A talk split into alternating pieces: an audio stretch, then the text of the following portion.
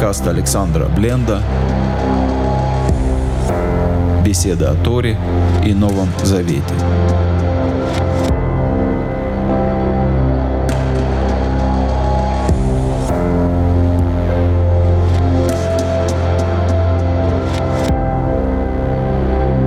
Значит, мы с Божьей помощью начинаем изучать трактат из Мишны, который называется Перкей Вот, что означает изречение отцов. Компилятор, составитель этого трактата, человек, которого звали Раби Иуда, Ганнаси, вождь, или на современном иврите это президент. Раби Иуда жил во втором веке, так примерно, примерно 135-137 год рождения. Учился в детстве, так в молодости у раби Шимона бар тот, которому приписывается Зоар, и у человека, которого звали Лазар бен Шимоа, раби Лазар бен Шимоа, о нем, наверное, знают все, кто слышал историю о печке Ахная и Тора э, не на небесах она. Вот. Папу раби Иуды звали раби Шимон бен Гамлиэль, и он был тоже известным э, человеком очень в иудаизме. Умер раби Иуда в 220 году. Жил он в Твери, в Бейчаре, в Ципоре, на севере.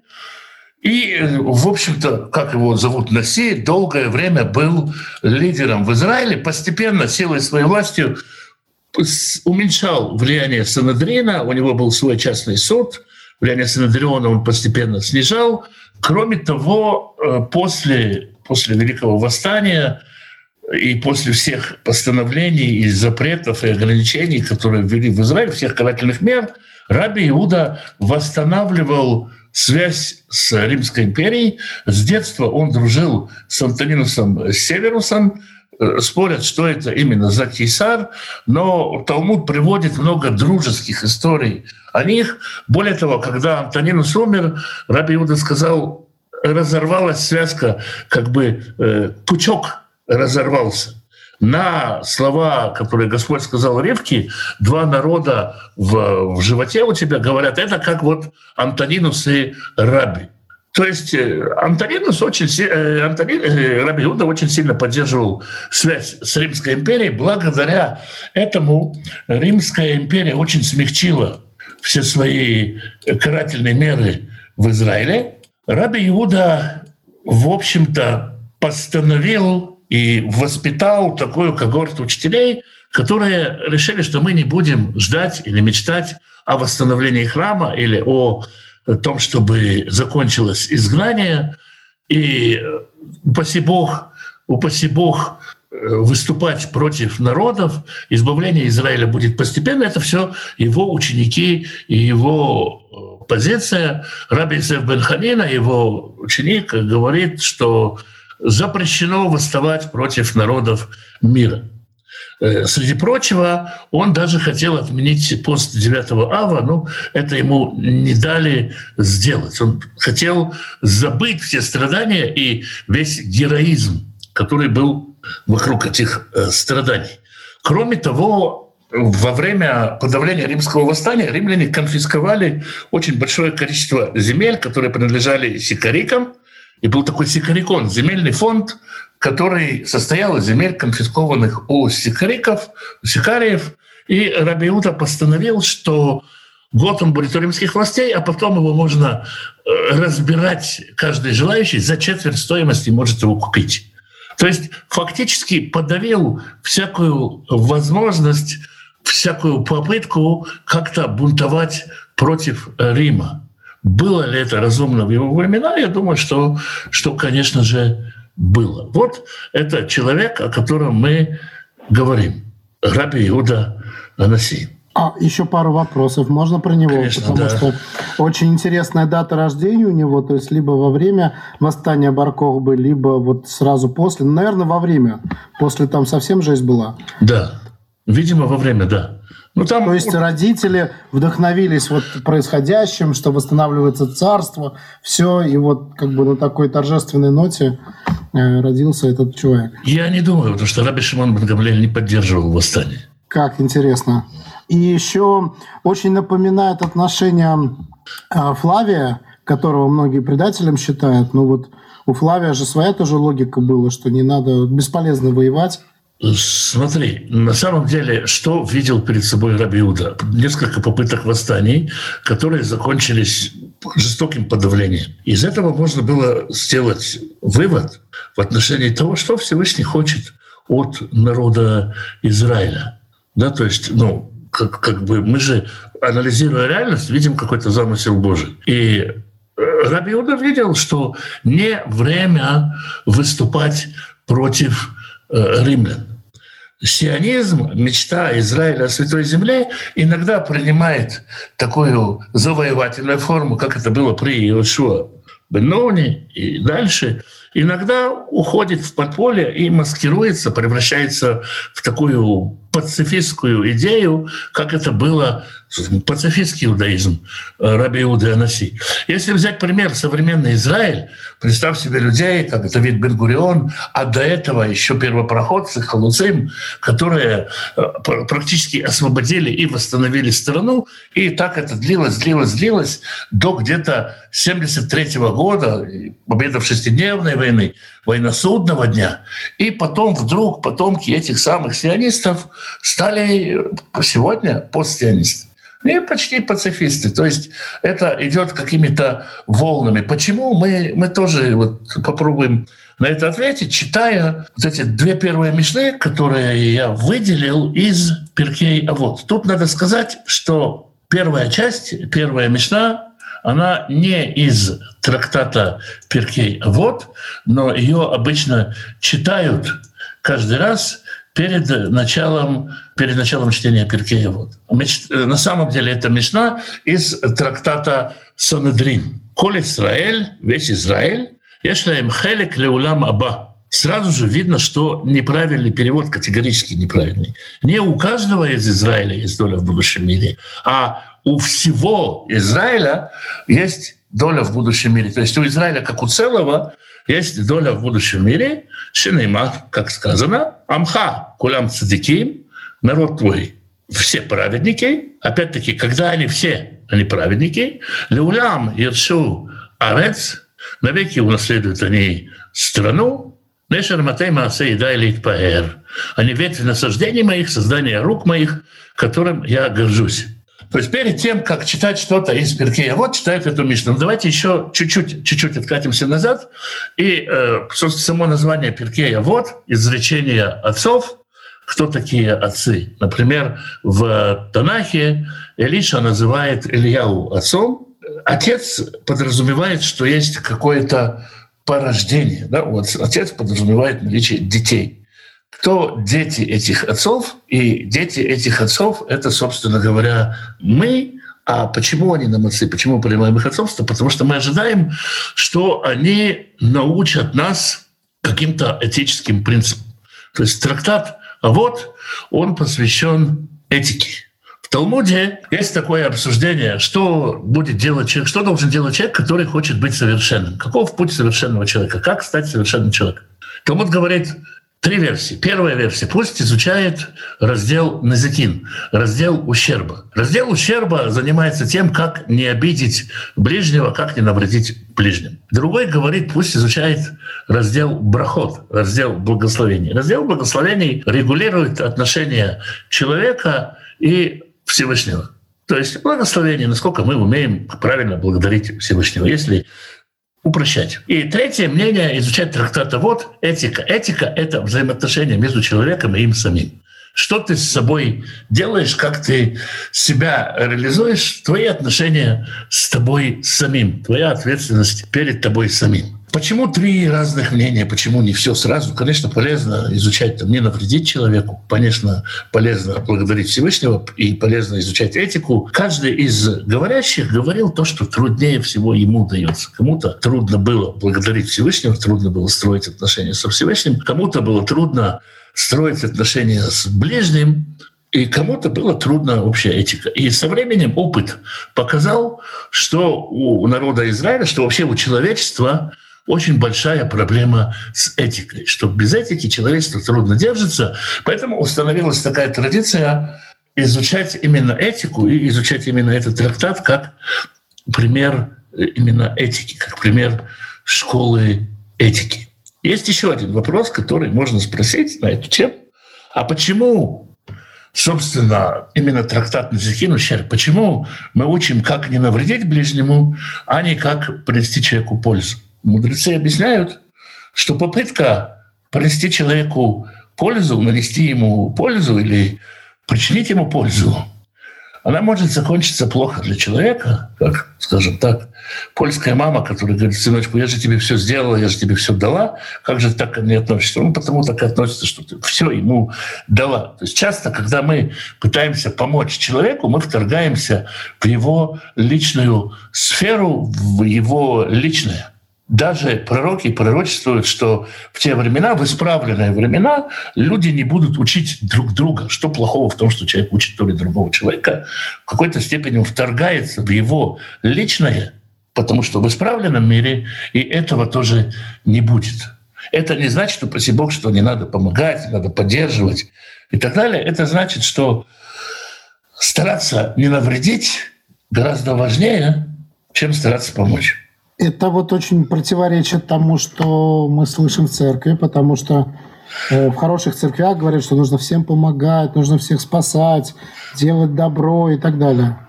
Всех спасать, это, в общем-то, э, часто очень означает всех спасать, приводить всех к какому-то общему знаменателю. То есть на самом деле, на самом деле, если ты приходишь в церковь, очень часто такое бывает, я не хочу обобщать, очень часто такое бывает. Мы же говорим об опасных тенденциях, да? мы не говорим о долетевших самолетах, мы говорим о недолетевших. Очень часто такое бывает, что тебе не помогут стать правильным Ваней, тебе помогут стать просто правильным. То есть Тора, учение, которое преподносится в церкви, никак не соотносится с твоей индивидуальностью, с твоей нуждой в самовыражении и так далее. Поэтому помогать оно иногда бывает э, тяжело. Ну, например, э, представь себе, что тебе 18 лет, и кто-то говорит, я тебе оплатил учебу в медицинском университете, иди туда, на медицинский факультет, а ты сроду не хотел на медицинский. Но тебе заплатили, тебе сказали. И ты знаешь, насколько э, насколько церковь может навязать свое учение, свое миропонимание, которое разное для всех людей. Я не говорю, что оно неправильное, но насколько оно, она, церковь, часто не умеет подбирать подходящую грань учения для конкретного человека. Поэтому очень важно не навредить. Я думаю, что э, мы встречаем очень часто людей, которых сломало учение, перемололо учение, сломало их как личность. Я слышал такое выражение «причинять добро». Вот в данном контексте, наверное, это очень подходит. И Причиняют люди. И наносить да, пользу. Да, да, то есть причинять добро, не нанося пользу. Да. Есть какие-то представления о добре, и они навязываются. Я могу сказать, что э, иудаизм, как бы, я думаю, не надо никого убеждать, он не против, никак не против добрых дел ни в коем мере не против добрых дел. есть помощь и забота о бедных людях и так далее. Но снова, как важно, как важно не сломать человека. Ты помогаешь человеку, он попадает в зависимость от тебя. Часто такое бывает. Как важно не сломать человека. Похоже на то, что про врачей говорят, что главная заповедь врача — не навреди. То есть человек, из... врач изначально создан, чтобы помогать и, и как бы излечивать, да, поэтому то есть вопрос о добродетели в случае врача не стоит. Конечно. Это изначально да, его ориентация. Да. да. Равшерки рассказывает такую историю, которая произошла в Машаве, небольшом поселке в Израиле.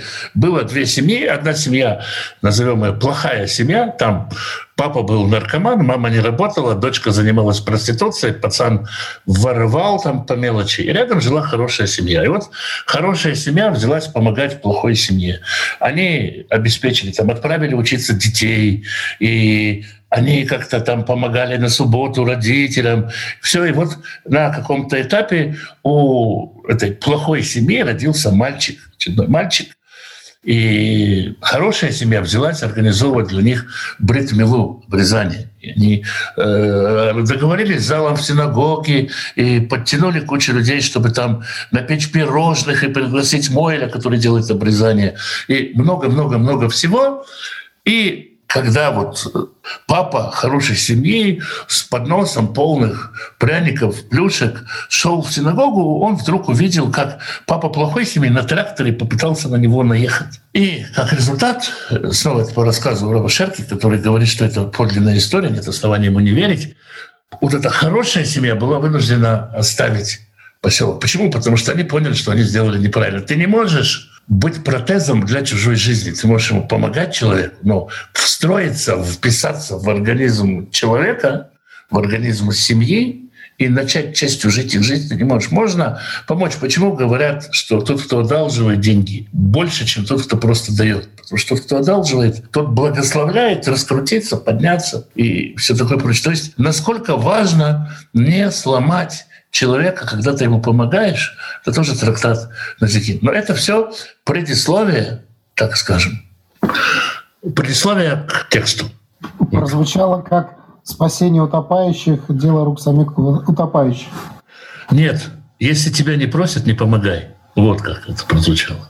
Или, или еще, что хороший спасатель помогает человеку спасать себя самому. Вот, правильно, да. То есть на самом деле спасти человека — это помочь человеку стать самому спасателем, стать самому таким, который может помогать другим. Есть э, разговор, по-моему, тоже Антонинус или кто-то из э, римлян спрашивает у Рава, если ваш Бог так любит бедных, почему же он их не кормит?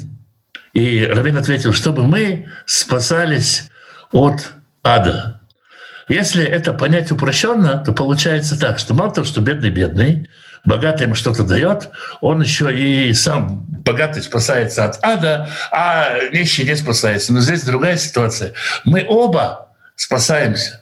То есть э, благодаря тому, что есть какой-то неимущий человек, мы оба можем двигаться вперед, оба можем э, сделать какой-то прогресс в своей жизни, какой-то прорыв в своей жизни. Вот в этой взаимопомощи, в этом взаимодействии ключ – в общем, на протяжении всего, что ты рассказал нам сейчас, все время проходит красной чертой линия про организм, про то, что как бы весь народ, все евреи – это один организм. Когда они один организм, тогда они праведники. И вот сейчас последнее, то, что ты говоришь, тоже в эту рефреном проходит. То есть про как это? Ну, вот про сотрудничество, про организм, про взаимодействие. Знаешь, мы в, в Песах есть такая песенка «Дай да ей». Но если там он не сделал бы нам это, а сделал нам только это, то нам хватит. Да? И там есть такие слова. Если бы он привел нас к горе Синай, но не дал бы нам Тору, то и нам этого хватило бы. А почему хватило бы? Ну, что толку стоять у горы и смотреть? С точки зрения туризма место так себе. А в том дело, что мы подошли к горе как единый народ, как единое целое. Вот этого единства — это уже само по себе благословение. Но здесь, э, вот когда мы читаем эту Мишну из трактата Санадрин, почему, э, почему перед тем, как читать Перкея вот, которое наставление для каждого лично, есть наставление об общем, потому что мы, э, как израильтяне, каждый из нас, как человек народа Божьего, скажем так, работник определенного предприятия.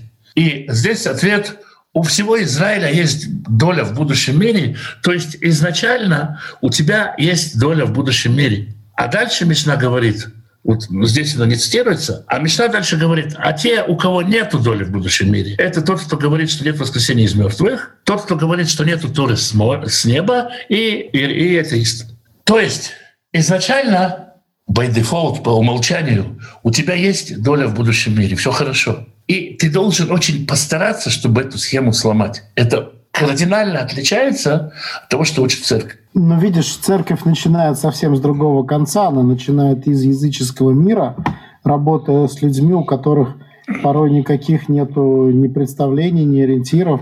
А вот, ну... Я понимаю, да, понимаю, да, конечно. Но есть доля в будущем мире. А если у тебя есть доля в будущем мире. То есть представь себе, что есть этот мир, есть мир будущий. В будущем мире у тебя есть, ну, скажем так, четырехэтажный дом где-нибудь на Канарах будущего мира с фонтанами, или как ты себе это представляешь, или избушка в лесу, которая на курьих ножках. Ну, то есть э, у тебя там есть доля. Там ты, ну, допустим, обеспечен. Это очень условно, но все таки Вопрос, а что в этом мире происходит. То есть то, когда мы говорим, что у тебя есть доля в будущем мире, мы говорим о том, что твоя работа, работа человека — это изменять этот мир. Когда Всевышний сотворил человека, что Всевышний сделал? Всевышний сказал, я тебе помещаю на землю обрабатывать землю, господствовать землю, управлять землей. Задача Израиля, задача Израиля, они осуществляются в этом мире.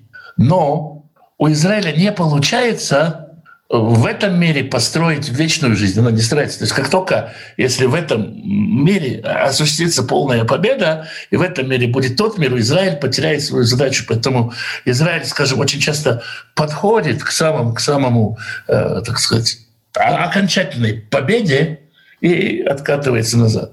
И для того, чтобы победить окончательной победой, Израилю нужен кто? Эсав. Ага, вот я как раз не спросил, э, что значит, автор э, трактата, он рассматривал Римскую империю вот конкретно как Исава. Израилю нужен Исав, да. Угу. Мидраш, скажем так, чуть-чуть с кабалинкой, он объясняет это так. Э, Яков, когда собрал своих сыновей, и написано, это 49 глава книги Берешет, Бытие, Яков собирает своих сыновей, сказано, чтобы сказать им, что будет в конце дней. Но когда они собрались, как говорит Мидраш, э, Шхина ушла. Шехина ушла, и Яков задумался, то есть если все сыновья собрались, и Шехина ушла, то, видимо, какая-то проблема, есть какой-то грех на сыновьях из-за того, что когда они собираются полностью, Шехина ушла. Ну и по некоторым версиям, вот они ему говорят, Шма Израиля, Дунай Илейна, Дунай Хат, слушай, Израиль, Господь Бог наш Бог един, все мы исповедуем единого Бога. Но другая версия говорит, Яков пере, перепроверил, перекрутил в голове имена всех своих сыновей и не нашел в них букв Хет и Тет, Хет – грех. Не нашел в них греха.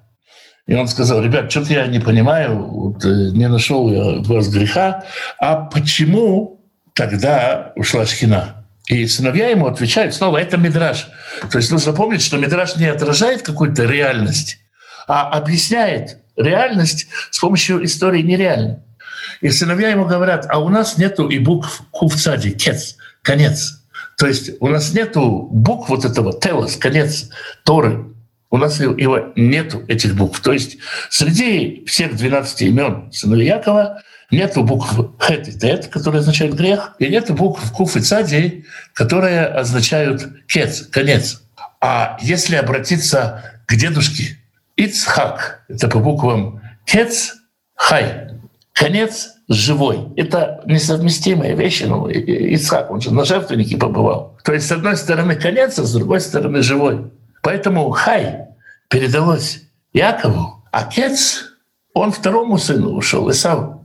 И только вместе, в сотрудничестве, они дойдут, достигнут конца, доведут этот мир до той победы, до того завершения плана, о котором Всевышний говорит. В общем, получается, что ИСАФ — это как материальный мир, который так обламывает наши э, религиозные фантазии и супердуховные амбиции, возвращая нас перед лицо того, кто сотворил и одно, и другое. Вот, вроде бы проблема, проблема и место работы Израиля, то, где ему сложно быть, Израилю сложно быть в материальном мире. Как? Вот, духовную работу в материальном мире делать сложно. И только в сотрудничестве с Исавом это может быть доведено до э, абсолюта, до, до совершенства. И, собственно, про это трактат, правильно? И, собственно, трактат, собственно, про это Мишна первая. Это, ну, как бы это не первая мечта трактата, это, скажем так, нулевая мечта трактата. А после этого идет первая мечта трактата, с чего, собственно, начинается сам трактат. Маше принял Тору на Синае, передал ее Иошуа. Иошуа передал старейшинам, старейшины пророкам. Пророки передали ее великому собранию ученых, это называемый Кнесет Агдала. Последние дали три указания. Судите без спешки, выводите в люди как можно больше учеников, там просто написано «делайте много учеников», ставьте много учеников и возведите ограду вокруг Торы. Если смотреть на эту мишну сначала целиком, есть такая система передачи Маше, Иошуа, старейшины, пророки. Остановимся на этом. Кого здесь не хватает? Бога, может быть. Нет, Маше получил Тору от Бога. А Синай это как ясно. Ну да, Синай, да. Здесь не хватает кого? Да, то есть Иешуа должен был передать судьям, судьи, царям, пророкам. Да? Здесь нету ни судей, ни эпохи Шофтим, ни царей. Здесь нету и Куаним. Ведь, собственно, священникам было поручено учить Торе. Почему нужно было убрать судей и царей? Почему, почему это вот так понадобилось? Понятно, что же были судьи, были цари. Это мы в Танахе читаем. Почему понадобились старейшины? Для того, чтобы деполитизировать Тору. Если у судей, у тех, кто воевал с филистимлянами, совсем была Тора, то э, есть части войны в Торе, есть, есть, есть как бы были войны, которые занимались Торой. Нет, Тора словно существует в параллельном мире, параллельно со всей историей судей и царей. Это очень длинная эпоха. Существуют какие-то старейшины, какой-то бейт-мидраж, который абсолютно аполитичный, вообще ни от кого не зависит, и он передает Тору, устную Тору, соответственно. А так оно было на самом деле? Я не уверен. Но это кредо, это принцип веры Раби Иуды Анаси. То, во что он верит, то, что он положил жизнь. Почему, ну, возможно, как сказать, есть такое понятие, недавно с Ицхаком обсуждали, педагогическая правда.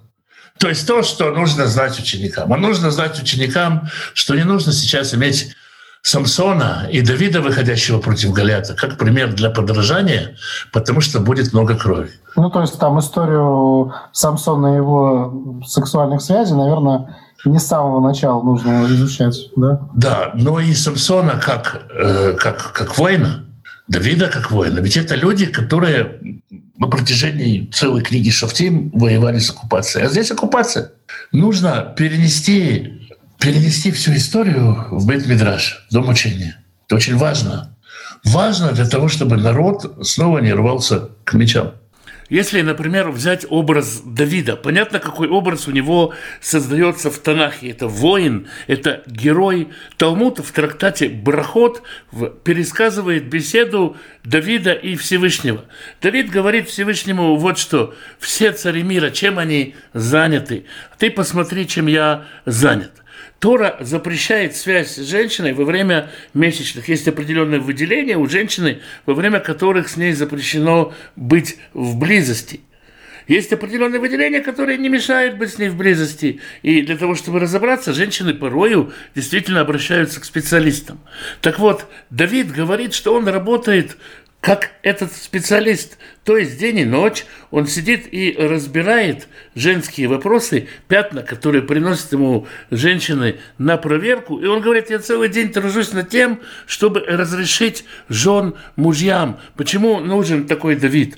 Потому что нужно сказать, что да, Давид был героем, да, Давид, конечно же, был воином. Все, что Танах говорит, это, безусловно, правда. Но вот что он по-настоящему ценил, вот что по-настоящему он считал своей славой, тем, что он разбирается в самых-самых-самых скрупулезных тонкостях Галахи.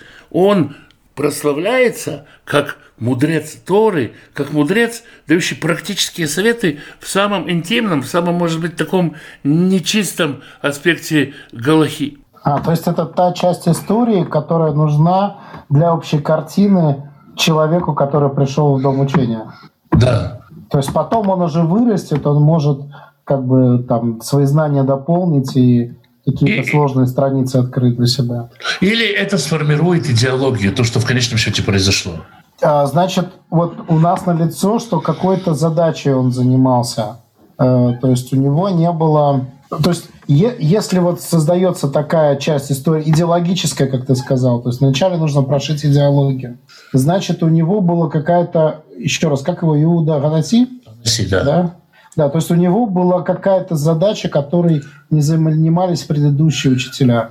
В какой-то степени э, Раби Йоханан бен Закай, который тоже восстановил, то есть пошел на какой-то компромисс, чтобы восстановить иудаизм, пошел на много компромиссов, и он был, занимался очень похожей вещью. Но спустя меньше, чем через, нет, наверное, сто лет спустя, Раби Иуде приходилось заниматься тем же самым. То есть заботиться о сохранении, укреплении общины для того, чтобы, может быть, дожить до того времени, когда... То есть вот эти строчки э, в перке «А вот» — это фактически начало новой страницы в иудаизме. Это, да. начало, это то, с чего иудаизм как будто бы, как он как птица Феникс восстанавливается, воскресает, оживает.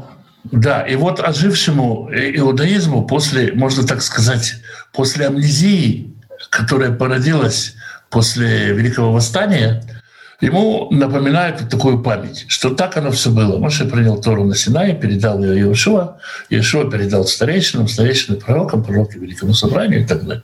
То есть разрушение храма, потом э, второе, второе восстание, это как вот удар в сердце и в легкие был сразу, да? То есть нужно было срочно реанимировать, иначе все будет плохо. По некоторым версиям погибло полтора миллиона из двух. Да, то есть, э, ну, катастрофа страшнейшая. И нужно, нужно все восстанавливать, не только восстанавливать, нужно еще обезопасить народ от этой страшной, на взгляд Рабиуды, тенденции воевать с оккупантами. Ну, постановили, что мы не будем воевать. Видишь, вот эту же часть истории христиане, они абсолютно не знают. И вот э, первый, первая претензия, вот, которая здесь, э, вот, прочитав эти строчки, э, обычный, ну, нормальный христианин, первая претензия, которую он говорит, как то есть вы говорите, что ваш иудаизм – это та Тора, которую Маше принял на Синае. Вот. А вот эту историю, которую мы обсуждаем, то есть э, она говорит о том, что как бы танаи, иудаизм Танаху, он погиб. Вот этот проект, он погиб, и Иуда Наси взял эти искры для того, чтобы воскресить хоть что-то. Смотри, а если мы вспомним Павла, провели сейчас параллели с Павлом, очень непопулярно посмотрим на это. Когда Павел говорит не превозносись, когда ты видишь, что происходит с этим народом, это ведь э, были, э, были, были римляне, которые смотрели на закованные в кандалы учителей Торы, которых провели в Рим, на кучу евреев, которые стали рабами. И это вызывало, вызывало сомнения, вызывало удивление. Павел про это говорит – то есть это то, что было очевидно, то, что было видно. Народ еще в ужасном состоянии. То есть, ну, представь себе, это сравнимо с состоянием ну, я как бы не идеологически сравниваю, вот исторически, по экономически сравнимо с состоянием Германии после войны, когда страна превратилась в кучу щебня. Большие города немецкие просто превратились в кучу щебня. Тысячу раз заслуженно, да, но факт. С другой стороны, если после этого пепелища что-то вырастает, то значит вот эта вот живая часть, это и есть самая суть первоначального проекта. Да, да. И есть э, комментаторы всегда обращают внимание на язык текста, да? внимательность к словам. Маше Тибель Турами Синай. Маше получил Тору Синая и Масра передал ее Леушу, передал Иешуа. Можно было бы сказать так. Маше Кибель Турами Синай, Иошуа Кибель Турами Маше. Иошуа получил Тору от Маше. Маше получил Тору Синая, Иошуа получил Тору от Маше, старейшины получили от Иешуа и так далее. Или можно было бы сказать, Ход Шабриху, Святой Благословенный, передал Маше Тору на Синае, а Маше передал Иешуа. То есть есть два разных выражения. Первое в отношении Маше, второе в отношении всех остальных. У Маше есть особый статус, и если бы Маше не был, скажем так, уникальным явлением в истории человечества, то нужно было назвать то, что у него было не навуа, не пророчество, а как-то как по-другому. То есть то, что он было, у него было не пророчество. Потому что, как говорит об этом Мидраш, все пророки говорили «Ко Дунай», так сказал Господь, и пересказывали. То есть это было свидетельство о Слове Божьем. Да, понимаешь, когда человек приходит и говорит, Господь сказал так и так и так, это свидетельство о Слове Бога. Когда приходит Маше, Маше говорит «Элле дворим», вот слова, которые говорил мне Господь. То есть он их показывает. Словно Всевышний говорит через Маше, через Маше напрямую. Именно сам Маут, сущностно. Когда Мирьям и Аарон, это, по-моему, э, наверное, 12 глава книги Бамидбар, они совещаются против Маше и говорят, разве только в Маше говорит Господь, и в нас тоже говорит Господь? Господь им отвечает очень странную вещь. Господь говорит, если в вас говорит Господь, то только во снах и в видениях. То есть вы только во сне, только в видениях, только, только в экстатических состояниях можете удостаиваться откровения такого уровня, как у Маше. У Маше оно постоянно. Маше находится на совершенно другом уровне. Взор делает такое замечание интересное. Он говорит, что очень часто, в, сейчас несколько раз написано, например, Всевышний повторяет именно в Туре Авраам, Авраам, или Яков, Яков, или Шмуэль, Шмуэль, или Маше, Маше. И вот только в отношении Маше эти два слова не разделены. Когда, Маше, когда Всевышний говорит Яков, Яков, между ними стоит вертикальная черта в Туре, знак остановки. То есть Яков, Яков или Шмуэль, Шмуэль, но не Маше, Маше, Маше, Маше говорится без разделения. И Зор опять-таки объясняет, что есть связь как бы небесного Маше, корень Маше с его э, воплощением на земле. Душа Маше одевается в Маше полностью. В то время как души остальных людей, они в теле человека, как в ботинках. Мы в ботинке, в туфли, в сандали, в тапочки не влезаем полностью, только ноги наши влезают степень вмещения нашей души в нашем теле, оно другое. Поэтому Маше мог получить Тору, получить Тору в полноте ее, а передать мог только с потерями. Любая передача, она с э, какими-то потерями. Значит, с одной стороны, мы имеем пример Маше как полную реализацию э, божественного в человеке, через человека.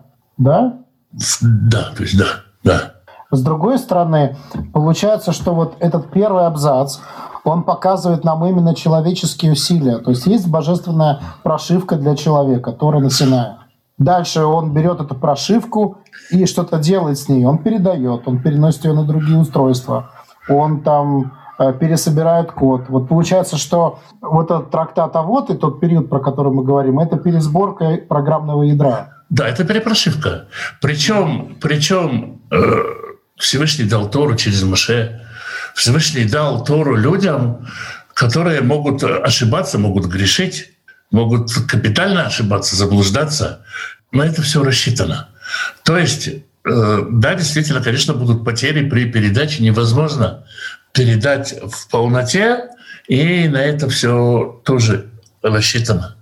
То есть это не э, баг, это фича, что э, Маше передал это Яшуа, Яшуа передал это Скиним и так далее. То есть Маше как, э, скажем так, как ценор, как э, труба, которая передает э, Тору, да, почему Маше вмещает, Маше передает, да, то есть он, он как бы может ее полностью вместить, позволяет сама умещенность Маше. Почему снова? Да, потому что Маше связан с, с небесной душой. То, что он учит на небе, то доходит и до земли. Он как бы достает до неба. Иш Элоим, как человек и Бог, да, Иш Элоим. Можно это сравнить с Linux, что вот есть много разных Linux, Linux но все они Linux. Но вот есть э, Тора, которую приняли старейшины, есть Тора, которая, при, которая передана Иошуа, есть пророки, то есть все виды Linux это тот же самый Linux, но они оптимизированы под разные задачи. Может быть, у них там в ядре чего-то добавлено или наоборот убрано. Если, если, если, скажем, мы посмотрим сегодня на Тору, Тору вот в том виде, в каком мы имеем в виду текст, то, конечно же, мы видим, что нету, сегодня нет ливератного брака. То есть человек не женится на вдове своего брата. Дексе объяснили это тем, что мы сегодня не в состоянии сделать это просто ради мецвы. То есть человек не войдет к вдове своего брата ради своего брата, там свое что-то промешается. Ну, скажем, нету почти искоренено многоженство. Рабство, которое было в Торе, оно исчезло. То есть Тора растет вместе с человеком, скажем так. Она раскрывается все больше по мере того, как человек вырастает. Она не изменяется, она просто раскрывается больше и больше по мере того, как человек вырастает. То есть некоторые строчки кода сохранились, но они сейчас не имеют применения.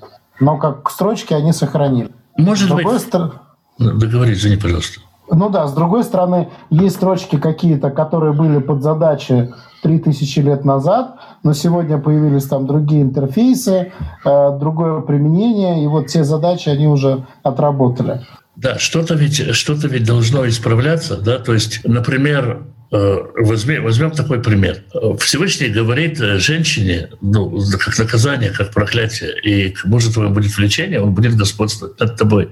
В скорби ты будешь рожать. По мере исправления мира скорбь женщине при родах, она, скажем, очень сильно упал. Если еще 250-300 лет назад роды были очень рискованными для женщины, и очень, очень много было смертей. Да? Талмуд говорит, смерть живет рядом с женщинами. То есть женщина то при родах умирает, то беременность, то еще что-то то сегодня уровень женщины, продолжительность жизни женщины больше, чем у мужчины. И роды, конечно, остаются опасными, но совсем не настолько опасными, насколько это было раньше. Ведь идет такой процесс исправления мира идет процесс исправления мира, по мере этого исправления какие-то уже видны какие-то черты того, что меняется. Справедливо ли ответить вот на этот вопрос христианский, который я сформулировал, что даже настоящая божественная Тора сегодня, она просто не может быть по форме такая же, как раньше. Даже если сохранить все принципы, все божественное содержание, она вот слишком изменился мир. Вот как ты классно сказал, какие-то исправления уже произошли в этом мире. Я думаю, что именно божественная Тора, как та, которая существует в источнике, она, конечно, не меняется нисколько. Но мы ведь оперируем обычно не Торой, а нашим пониманием Торы. Нету понимание и реализация. Понимание, реализация, толкование, да, толкование Торы. Упаси Бог, Тора, конечно, неизменна ни в одной букве. Да, то есть текст Торы есть, он неизменен, он, и он вечно актуален. Но какие-то вещи становятся актуальными совершенно под другим углом. Если Тора говорит, ты выходишь на войну и увидишь женщину прекрасным видом, и ты там не сдержался, и, извините, назовем вещи простыми именами, изнасиловал ее. Кто сегодня так поступает? То есть Тора по, по жестокосердию человека позволяла что-то. По мере роста человека, не то чтобы она изменилась, человек вырос. Можно сказать, что предвосхищая то, что мы дальше будем учить, это и есть та суть, которая будет одинаковая и к Торе в древнем варианте, и в современном варианте, и в варианте вот второго века? Я думаю, да, но опять-таки, э, есть, есть, э, ну, снова, есть понятие добро, скажем, добродетель, да, есть понятие накормить человека, скажем, да, накормить человека, есть понятие э, дать, обеспечить человеку достаток. Если мы читаем Тору, Тора говорит, не забирай у человека плач, потому что ему ночью не в чем будет спать. Сегодня же нет такой ситуации. Да? То есть, ну, если человек даже... У большинства людей есть несколько перемен одежды. Значит ли это, что сегодня я могу задерживать человеку оплату или еще что-то? То есть условия изменились, критерий, что я своей жизнью, своей погоней за прибылью, своей корыстностью, может быть, своей жадностью не должен забирать возможность спокойной, комфортной жизни у другого человека, он остается. Представления обо всем этом, они меняются. И минимум, который человек имел в первом веке или еще, скажем, 3000 лет назад, он отличается от того минимума, который есть сейчас. А можно ли резюмировать, что вот то, что мы будем дальше учить, это и есть недостающий элемент, который мешает нам проявить Бога в нашем материальном мире? Потому что мы говорили, вот ты сказал фразу, что э, Израилю ну, как бы очень трудно вот жить в этом материальном мире, хочется все время куда-то оторваться и улететь. Да, и можно сказать, что э, трактат Перкея вот это практические наставления, связанные с этикой. То есть можно сказать человеку, будь хорошим, добрым, честным, любящим, милостивым человеком, и ничего ему этим не сказать. А трактат Перкея вот он говорит о том, как, э, как все это можно осуществить. Ну, в общем, пофантазировать, если то нужно во всех библейских школах добавить изучение этого трактата. Ну, чтение, во всяком случае, да, ознакомление, почему нет? И большинство из того, что говорит Перкея вот, оно совершенно актуально для сегодняшнего дня. Конечно, можно извратить, неправильно понять, неправильно перевести. Вот, например, да, дочитая, чтобы дочитать первую Мишну, первая Мишна — это три указания, которые дали мужи Великого Собрания. Они, конечно, дали очень много указаний, у них было очень много установлений. Три — это основа основ. Судите без спешки. Здесь э, в оригинале «Аю матуним бадин» — будьте сдержаны на суде. То, что может поторопить человека на суде или при суде, это какая-то эмоция. Эмоция ускоряет.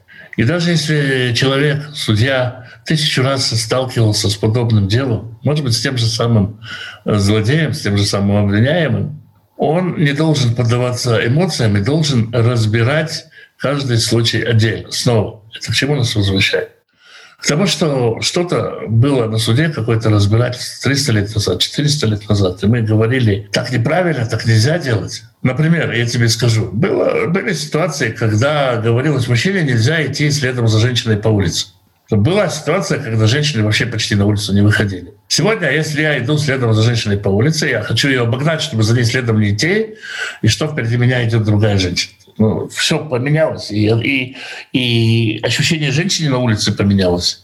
И мое ощущение женщины на улице поменялось, чем 300 лет назад. И, и таких изменений очень-очень-очень много, мелких и крупных, которые произошли. И что правильно, да, берегите себя, храните свою чистоту. Это было цель указания. Да? Нужно, нужно понимать, что за, за, за всем этим что-то стоит. И эти практические наставления, они могут помочь нам выработать для себя практику, которая поможет нам стать больше людьми этики, больше, ну, скажем, людьми приятными в общении, достойными, те, э, которые как бы милы окружающим, в хорошем смысле слова. Так они сказали, судите без спешки, выводите в люди как можно больше учеников. Ну что ж, я имею в виду Тальмедим Арбе ставьте учеников. Иногда ученик приходит к тебе, приползает к тебе или там его приносит к тебе. И э, можно э, сделать так, что вокруг тебя все время будут ползать ученики. Ставьте учеников, делайте учеников самостоятельных. Делайте, делайте вокруг себя людей самостоятельно умеющих мыслить. Не развивайте зависимость учеников от себя. Научайте их мыслить самим, то есть ставьте учеников. Снова, это то, что не происходит сегодня. То есть, это, это, скажем, беда сегодня в, в иудаизме, что ученик не стоит. Он на каком-то воображаемом э, протезе учения, идеологии или повешен на какое-то дерево познания какой-то идеологии, какой-то деноминации. То, что происходит. Насколько человек, который учит, ставит учеников, делает людей мыслящими самостоятельно. И в то же время, в то же время Асул Сияг Литура. Сияг Литура, или, как здесь написано, ограда вокруг Торы — это не обязательно. Ну, можно, обычно какой пример приводит, например, что мудрецы постановили, что не только мясо с молоком нельзя смешивать, но и курицу с молоком. Давай оставим сейчас всю теорию в стороне. То есть есть какие-то ограды вокруг Торы, но здесь немного другое. Здесь о том, что да, с одной стороны, ты должен, ты должен ставить учеников, с одной стороны, ты должен как бы каждый раз рожать новую Тору, то есть у тебя не должна быть Тора на уровне рефлекса в отношении суда, чтобы вот так вот сходу осудить человека да, там, или анафемствовать человека. Э, написал человек, если вы отказываетесь отвечать, верите в Троицу или нет, то вы это из для меня. Вот, например, ну, вот пример хороший, да? Как часто мы так рефлекторно судим. И с одной стороны, да, вот будь постоянно в этом обновлении, каждую ситуацию рассматривая отдельно, каждого ученика, смотри на него как на ситуацию, то есть ставь прояви к нему терпение, чтобы он раскрылся как ученик. Но в то же время, в то же время, Тора, она стоит над всем. То есть ставь вокруг нее ограду. То есть ученик должен раскрывать через себя Тору, а не себя через Тору, как это часто бывает. Значит, э, стоять — это способность э, действовать, жить самостоятельно при помощи полученных знаний. Человек, э, который состоятельный, говорят, ну, состоятельный, в состоянии, достоянии, да, говорят на иврите «амид», стоящий, да, или поставить человека на ноги. Ну что это значит? Это значит ну, человека поднять, сделать его самостоятельно мыслящим. Поэтому отчасти правильный перевод выводите в люди как можно больше учеников. Люди, потому что это самостоятельные люди. Ну, это так переведено, ставьте. Но имеется в виду, что, во-первых, есть э, разные общины, разные категории людей. И группа ищущих Бога людей э, где-то в э, Чебоксарах группа ищущих Бога людей где-то в Торонто, они в чем-то одинаковые, они в чем-то различны. Никто не лучше, не хуже. Группа людей определенного возраста и группа людей таких. То есть каждому человеку ведь есть заповедь, кроме того, сделай себе раввина. А цели харав, найди себе учителя. Это не значит, что э, ты только его будешь слушать. Нет, сказано, тот, кто учит Тору от одного человека, тот вообще ничего не учит. Это значит найди себе человека, который, если сядешь в тюрьму, пойдет с тобой в тюрьму, условно, который будет учить тебя, сидящего в тюрьме, сможет раскрыть Тору для тебя в твоем состоянии, даже если ты будешь в жутком состоянии. Вот это имеется в виду, ставьте учеников в разных местах. Мы можем сказать, у нас есть университет в Иерусалиме, ну, в Тель-Авиве еще есть и в Хайфе. Все, кто хочет, добро, добро пожаловать в наши университеты. А учителя-то приезжали в самые-самые дальние уголки, к самым-самым-самым, может быть, отторженным людям. Народ в ужасном состоянии. Да? То есть давайте помнить, что это написано не в государстве Израиль, и не в Евросоюзе, и не в Соединенных Штатах, и даже не в Советском Союзе. Народ после катастрофы чуть ли не по пещерам прячется. И здесь говорится, делайте много учеников, ставьте много учеников, делайте людей самостоятельно мыслящих. То есть это та мысль, которая была у Любавического рэба, когда он э, основал институт э, посланнич, посланников, да? Вот они, к сожалению, не были ни учениками, ни учителями, они были посланниками. И, то, то есть замысел был хороший, э, по большому счету он не удался. Почему?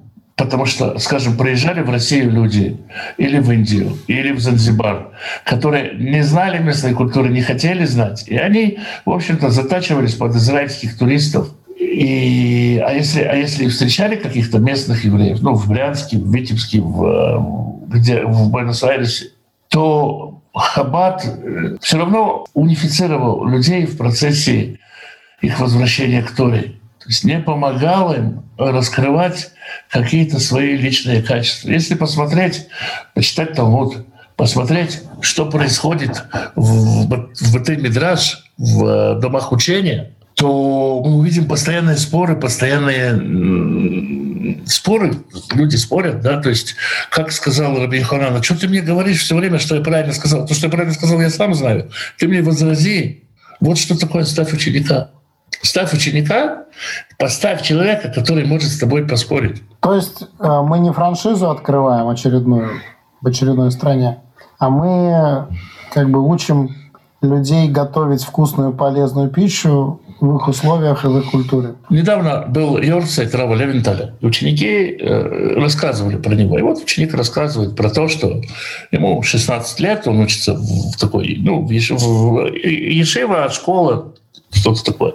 И э, Рав Левенталь просит его, ты, пожалуйста, там, назовем его Хайм, пожалуйста, Хайм, в субботу, в обед, после, после трапезы, скажи учение. Ну, тот волнуется, потому что будет все начальство и будет куча учеников. А недельная глава Шлах, когда Яков посылает посланников к Исаву, они встречаются с Исавом, ну, все, наверное, знают эту историю. И ученик готовит историю и говорит, как же все таки Яков боится, как страх его ломает, и как он кланяется перед Исавом.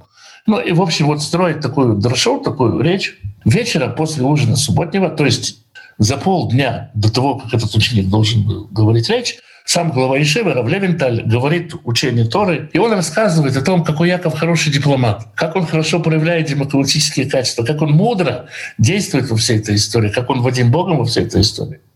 И ученик думает, так, ну второе, уже не подготовить второе учение. Он подходит к Равалентару, говорит ему, ну вот, э, вот как бы я вот сказал, а у меня, а у меня вы знаете, там у меня другая тема. Вот. Он говорит, ну говори. Когда он сказал все-таки второе получение, Рав сказал, если после пафосной речи главы Ешивы ученик может не менее пафосно говорить прямо противоположное, значит и из учителя, и из ученика что-то будет хорошее. Здорово. Очень похоже на то, что Равкук говорил, что в Ешивах э, его в нишевых Равкука нельзя изучать только Равкука. И нельзя совсем соглашаться, кивать головой. Тебе нужно иногда возражать, возмущаться. И если мы читаем Талмуд, то мы читаем там Талмуд — это часто логи бесед, да, стенограммы бесед. Часто видим, как ученики часто возражают своим учителям, спорят с ними, и спорят сильно. Э, и учителям это нравится. Потому что тот, кто хочет поспорить, тот чаще всего действительно что-то понял и пытается понять. Правда, случилось историческое преображение, и самим Талмудом он перестал называться Талмудом, то есть глубокое изучение, аналитика, а стал называться Гемара, то есть что-то отшлифованное, законченное, доведенное до совершенства. Если Талмуд подразумевает дальнейшее развитие, продолжение этой эстафеты учения, то Гемара – это уже упакованная такая капсула, готовая для передачи дальше, внутрь которой уже не влезть. То есть не просто так Талмуд стал называться Гемарой, это отражает тоже определенные изменения в истории иудаизма. Так, но что делать вот этих учеников, которых нужно ставить? Что делает человек учеником? Тот, который там прочитал Тору, выучил ее или что? А, есть такая история про скрипичных дел мастеров Амати и Страдивари. Страдивари — ученик Амати. Страдивари все время пытается по запаху, по тактильно повторить лак Амати. Лак, которым покрывают скрипки, да, Страдивари делал скрипки и гитары. И вот на каком-то этапе Амати ему говорит, нет, ты не сварил лак Амати, но ты сварил лак Страдивари. У тебя это намного лучше.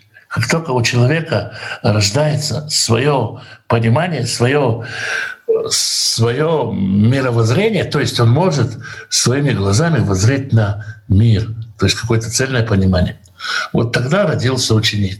И ученик может идти очень далеко от учителя, временами может быть чем-то противоположным своему учителю в понимании Торы, в раскрытии Торы.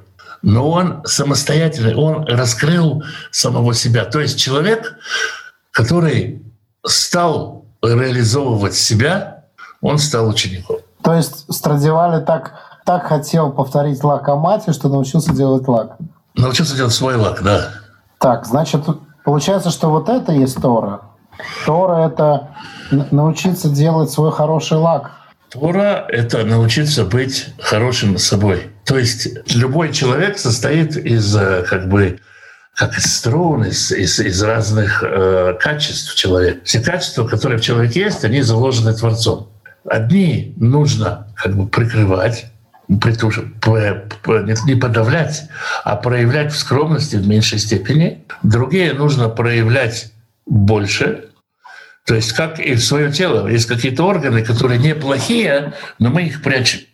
Есть какие-то качества человека, которые не должны раскрываться по максимуму, должны раскрываться чуть-чуть. Тора, она дана человеку работающему. Вот ведь если мы посмотрим, что, как Всевышний говорит, я благословлю тебя. Он не говорит, я благословлю твою синагогу, или твою церковь, или твое учение, или твой ум. Он говорит, я благословлю твой виноградник, и твое поле, и твой скот, и то, что ты в городе делаешь, то есть городские работы гончарный бизнес, да, там, ну что в городе, стекольный бизнес, все. Я тебя благословлю там, где ты, там, где ты занимаешься, там, где ты работаешь. Я благословлю твое дело рук твоих. Не ты иди и становись вот этим, вот этим. Мы не народ стекольщиков, не народ сапожников.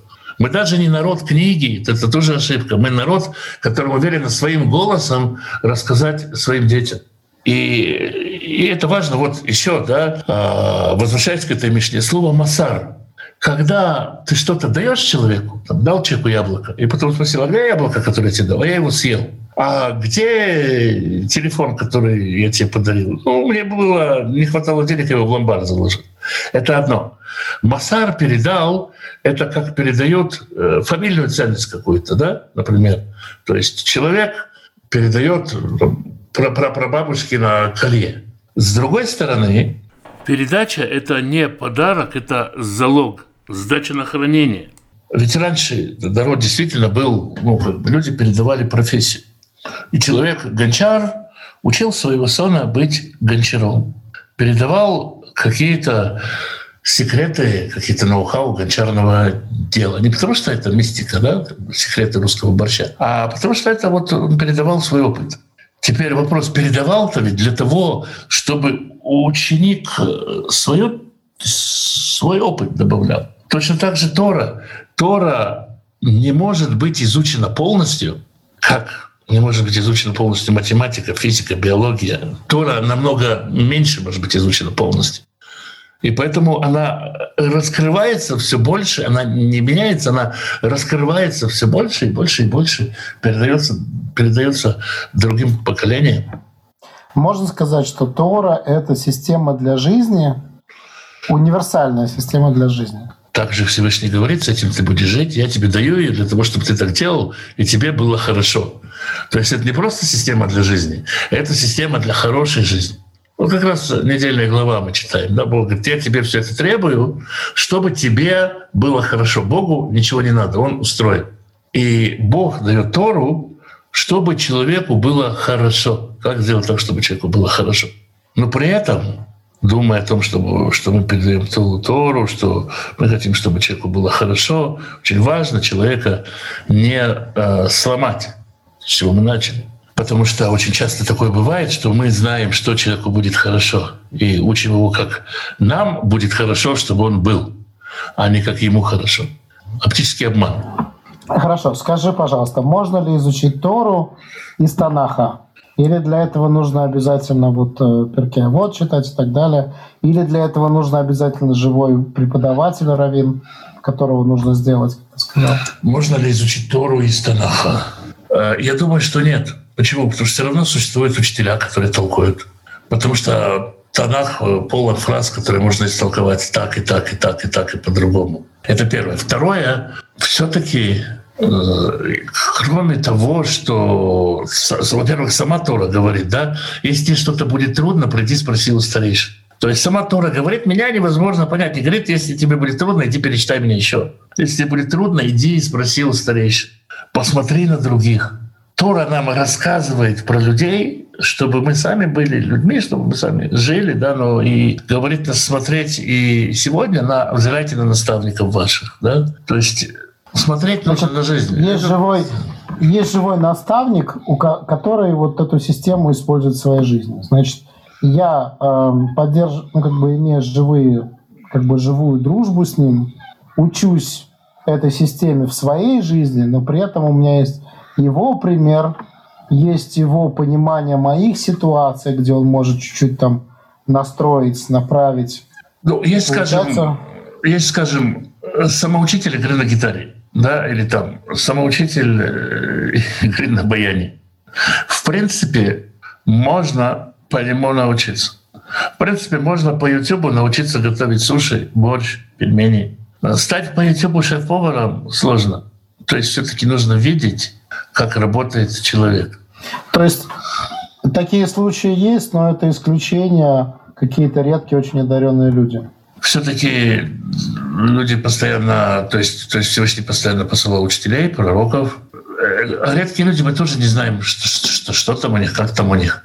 То есть я думаю, что нельзя пренебрегать опытом, нельзя пренебрегать опытом народа, опытом людей. Да? Вот. Какие вот, скажем, это опыт человечества, определенной части человечества. Зачем ей им, им пренебрегать? Можно ли вырасти и не заимствовать ни у кого никакого опыта? Ну, очень ограничиваешь себя и результаты, и себя.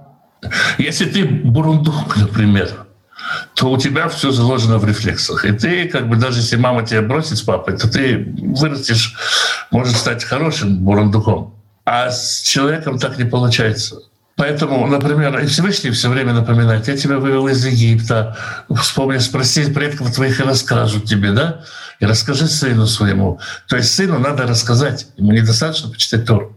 Всевышний настаивает, чтобы я сыну рассказал. Не сказал ему, Анвеу, иди почитай там книгу Дворим, 6 глава, 5 стих. Нет, расскажи. Слушай, я сегодня видел э, утку в городе, в Лиссабоне, которая, можно сказать, выучила Тору от людей. Ну, пешеходную Тору. Значит, я стою на красном свете, и мне загорелся зеленый. А утки же не различают цветов, правильно? Вроде Но нет. Она поняла, что вот там, где пешеходный переход, там такая полоса от одного края тротуара до другого. И она спокойненько, ничего не боясь, шурует по этой полосе. Такая она широкая, сантиметров 20. Потом, а я думаю, что у меня зеленый свет, я начал, завел машину, Она увидела, машина завелась, она остановилась. Я думаю, ой, интересно, я выключил мотор.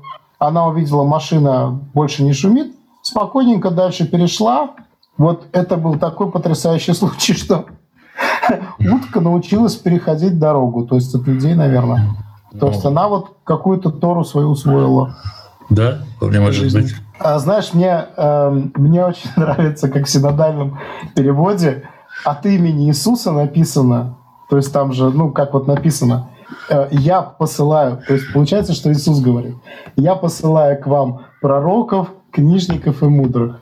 Ну, это то, что ты сказал, просто э, там это так сказать. Так, такой, это то, то, что никогда не будут цитировать церкви, как Иисус по, по, посылает книжников. То есть книжники от Иисуса на самом деле выходят синодально. Я вот увидел в чате сейчас вопрос, спрашивают товарищей, две книги. Одна Перкея вот, а другая А вот Дарабинатан. А вот Дарабинатан — это комментарий на Перкея вот. То есть более поздний комментарий на Перкея вот. Это две, одна комментарий на другую. Вот, это просто ответ. Я думаю, что, знаешь, очень много чего не будет цитироваться. К сожалению, к сожалению, в протестантизме вот такая традиция, что традиции нет. Традиция не имеет традиции. Хотя традиций полно. Слушай, ну может быть, вот мы последнюю к ограде перейдем. Вот как бы тут очень много мы обсудили. Или ты хочешь еще что-то рассказать? Я думаю, давай закончим на ограде. Ограда. Это, это то, что непонятно, понимаешь? Это вот первое, как бы если читать э, христианскими очками, это вот именно то, что Иисус сказал. Вы там придумали человеческие заповеди и заменили им заповеди Божии. Это первое, что приходит в голову ну, вот обычному, нормальному, искреннему, но малограмотному христианину. Ну, во-первых, есть какие-то, скажем, ограничения, которые придуманы и в э, церкви. Мы видим, что существуют какие-то толкования Писания, скажем, там, запрещающим женщинам носить серьги, например, да, или брюки, или еще что-то, что далеко не всегда основывается на Писании, а основывается на том, что стараются, ну, если говорить искренне, да, стараются заботиться о чистоте, э, о чистоте людей. Молиться нужно громко или молиться нужно тихо? Молиться нужно громко, молиться нужно тихо. То есть есть какие-то указания, какие-то толкования, которые так становятся. Что такое, что такое рада вокруг Торы? Есть всегда э, опасность пограничного действия. Сказать, вроде бы, э, как есть, говорят, серая зона. Да? То есть вроде бы и кошерно, но попахивает. Да? То есть можно сказать так, я делаю вот то, что, то, что мне нужно, и все. То есть я делаю какой-то минимум, соблюдаю его, и больше ничего от меня не требуйте, больше я ничего не хочу. Я, скажем, плачу налоги, перехожу дорогу только на зеленый свет. Что я еще делаю? В автобусах всегда билеты покупаю. Мусор выкидываю раздельно. Мусор выкидываю раздельно, если где-то это актуально, да? А перевести слепого через дорогу или там еще что-то, или где-то сделать что-то не по правилам, чтобы кому-то помочь, сказать там, э, ты бедный, что просишь мне деньги, я налоги плачу. Да? То есть нельзя сказать, а это еще в границах закона. То есть к границам закона лучше тоже не подходить. Вот, наверное, как это можно сказать. Если на дороге есть какое-то ограничение по скорости, есть люди, которые говорят, я это часто слышу, плюс 10% никто не придирается. Если ограничение 90, а я поеду 95, никто не будет придираться. И можно сказать, можно сказать, что эти 90, они сделаны как ограда вокруг Торы, чтобы ехали 95. А с другой стороны, человек может сам сказать, если есть ограничение в 90, если какие-то профессионалы посчитали, что вот на этой дороге максимум 90 можно ехать для шумахеров, а я не совсем шумахер, я поэтому поеду 85, я себе сделаю ограду вокруг Торы. Вот тебе ограда вокруг Торы взглядом с двух сторон. То есть, получается, это не чтобы все делали минимум, а наоборот, чтобы все делали больше, чем минимум? Чтобы удержать так? человека от запрета. Например, ты говоришь своей дочке, не общайся с незнакомыми людьми. Это резонный совет, как ты думаешь? Ну, желание каждого родителя, чтобы, конечно, дети не испортились. Вот. Не, не общайтесь с незнакомыми людьми. Понятно, что, скажем, 99% людей, которые твоя дочка встретят, они совершенно безопасны для твоей дочки. Но все-таки ты делаешь такую ограду и говоришь, лучше тебе не общаться с этими 99 так что такое ограда? Ограда – это запрет или ограда – это то, что я организую ее досуг таким образом, что у нее просто нет возможности с левыми людьми общаться? Это зависит от тех инструментов, которые у тебя есть. То есть и ну, то, и другое раз... ограда, и то, и другое ограда. Но можно ее действительно сделать так, чтобы у нее не было времени слоняться по улицам, а можно ее, не дай бог, бить ремнем или поставить э, забор, который током бьет, когда она к нему приближается. Ну, можно предположить, что в разных ситуациях может быть по чуть-чуть и то, и другое нужно. Да, или можно очень сильно перегнуть, да, как есть Арабиоси, да, который увидел как-то, что в щелку его забора кто-то подглядывает. Тот говорит, что ты подглядываешь? Он, там твоя дочка цветы поливает. Жениться я на ней не могу, так я хоть так на нее посмотрю. Он пришел к своей дочери и сказал, ты соблазняешь людей, вернись в свой прах. И она умерла. Есть такие способы поставить ограду вокруг дома. Да, то есть не всегда они хорошие. Значит, ограда – это не как сказать, это такой контекст, получается, где э, можно сказать, что ограда – это создать контекст, в котором исполнять Торы будет легко и приятно каждому. Наверное, сайг – это внимательное отношение к организации среды, в которой соблюдается Тора. Тщательный подход к соблюдению Торы. Щепетильность, может быть, я бы сказал так. Доточность. Значит, а дотошность, э, дотошность со стороны тех, кто охраняет Тору, или тех, кто принимает Тору? Я думаю, и там, и там. То есть в смысле, что, с одной стороны, мы понимаем, что Тора, она дана нам, чтобы с ней жить. И Тора должна быть актуальной и в наше время. С другой стороны, это именно Тора должна быть актуальна в наше время. Мы не можем на нее что-то прилепить, что-то к ней добавить, или надпись на ней какую-то сделать, или вырезать по ней какую-то резьбу. Вот э, так. То есть и то, что мы судим без спешки, то есть мы не...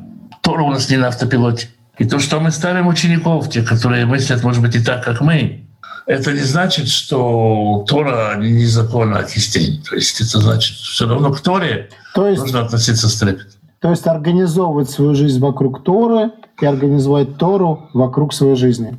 Ну, можно так сказать, да. да Значит, получается, что это та фраза про то, чтобы вот про реализацию, про то, чтобы, ну, как сказать, в практику уходило.